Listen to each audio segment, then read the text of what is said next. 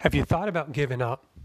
No, seriously. If you are stuck trying to find and fulfill your purpose, have you considered throwing in the towel of surrendering? But perhaps not in the way you might be naturally thinking of. Hello, this is your host, Jim Washock, and in this 11th episode of the Stuck on Purpose podcast, I want to address this question of perhaps what it is that we need to give up and surrender in order to find your purpose. This episode, I am going to get a bit spiritual. As I revealed in episode number one, I am a believer in Jesus Christ, who changed my life radically at age 14 and continues to transform my life through the many years since. And one of those ways he's transformed me is helping me to find my purpose. Now, that was a long struggle. And I revealed a lot of that in episode one. So if you're not familiar with that story yet and you'd like to learn more, catch that episode. Again, like every other episode, they're all under 15 minutes. And if you listen, put your podcast player on double speed, you can actually get through each one of these Stuck on Purpose podcasts in only seven and a half minutes. So, how about that for efficiency?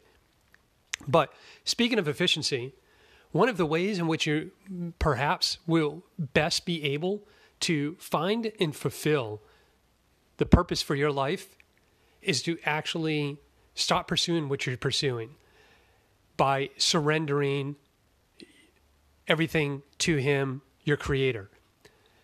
And what I mean by that, what, what does it mean to surrender all to God? Does that mean literally just stop what you're doing, just drop everything, sit in place, and just do nothing until you hear from God otherwise? No, that's not what it is. It's the the point of surrendering ourselves to his lordship is that we're surrendering our will to him. We are surrendering our heart to him.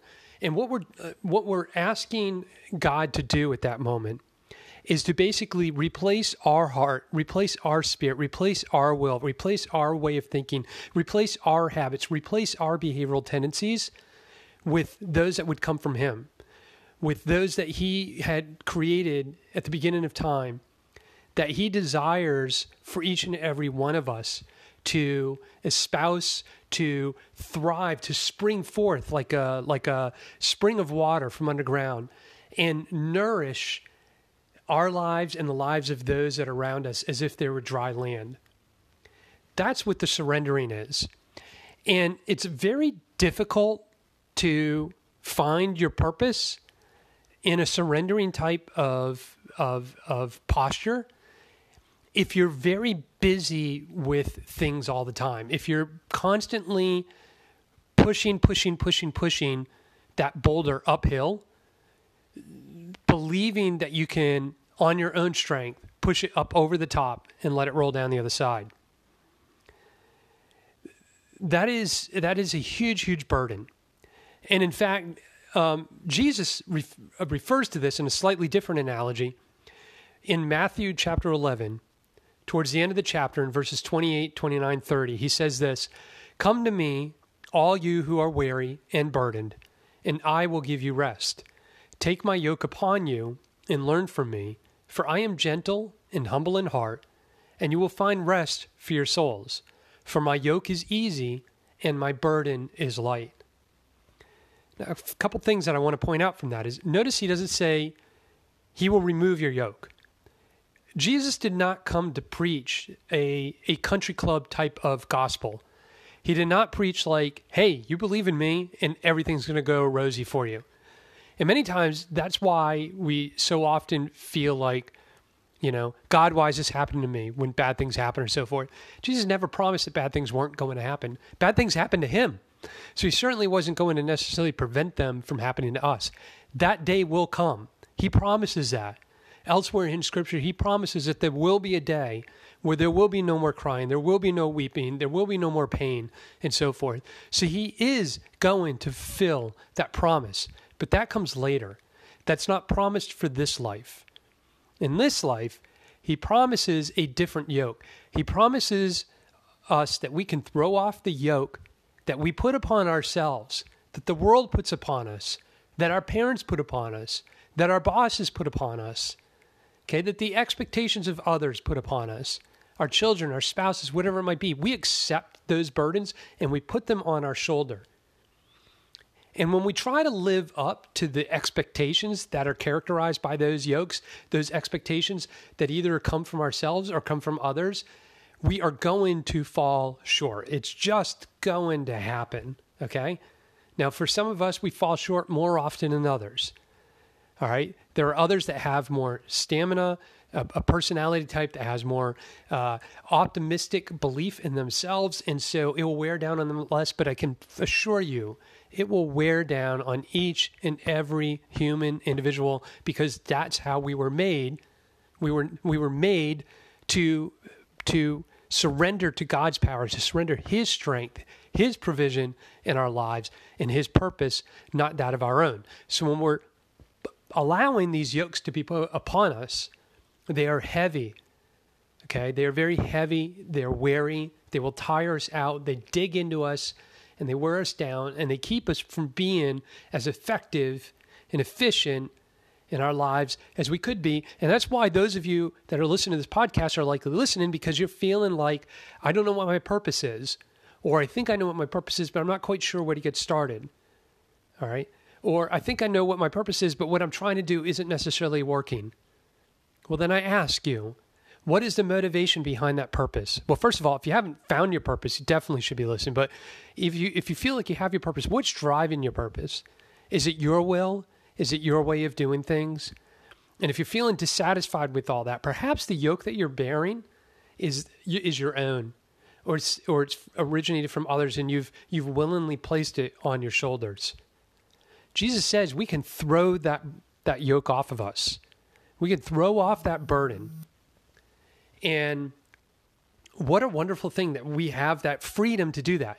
You are free to to let go of all that. You are free to give it up. You are free to surrender the yoke of your life today and take on the yoke that Jesus has for you and put that on your shoulders. And he promises that it that yoke will be easy and the burden will be lighter. Now, it won't necessarily feel that way right off the bat. Okay, as we uh, as we discussed in a in a uh, Bible study group that I'm a part of, men's Bible study group. Shout out to you guys if you're listening.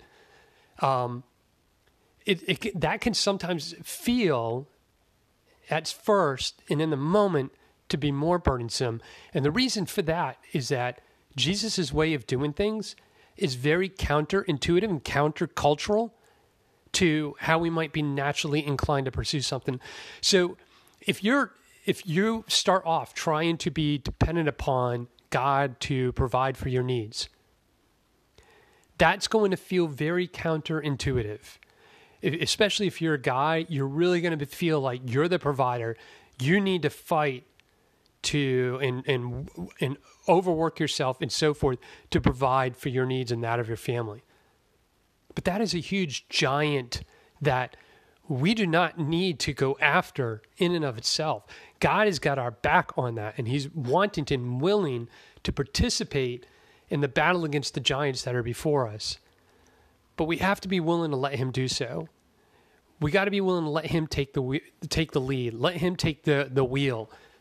And when we try to wrestle it from Him, well, that's when we get frustrated. And so, in those instances, Jesus' yoke is going to feel heavy because we're resisting. We're trying to do things our way. It's kind of like uh, imagine. So, for those of you, that, I hope everybody knows what it, what a yoke is, and it's typically placed over, say, uh, one or more oxen.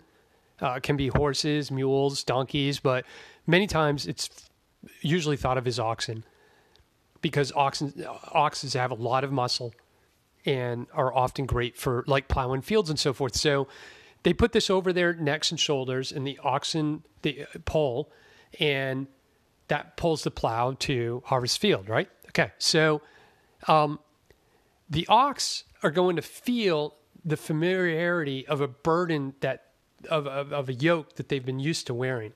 You take that off, you put a new one on, and it's going to even if it's lighter and easier, it's still going to impact their muscles and bone structure and so forth in a very unfamiliar way. Right? And they may actually resist that. And I don't know this because I've never been involved in agriculture, but my guess is that farmers typically design when it's when it's time to replace a yoke on on an ox.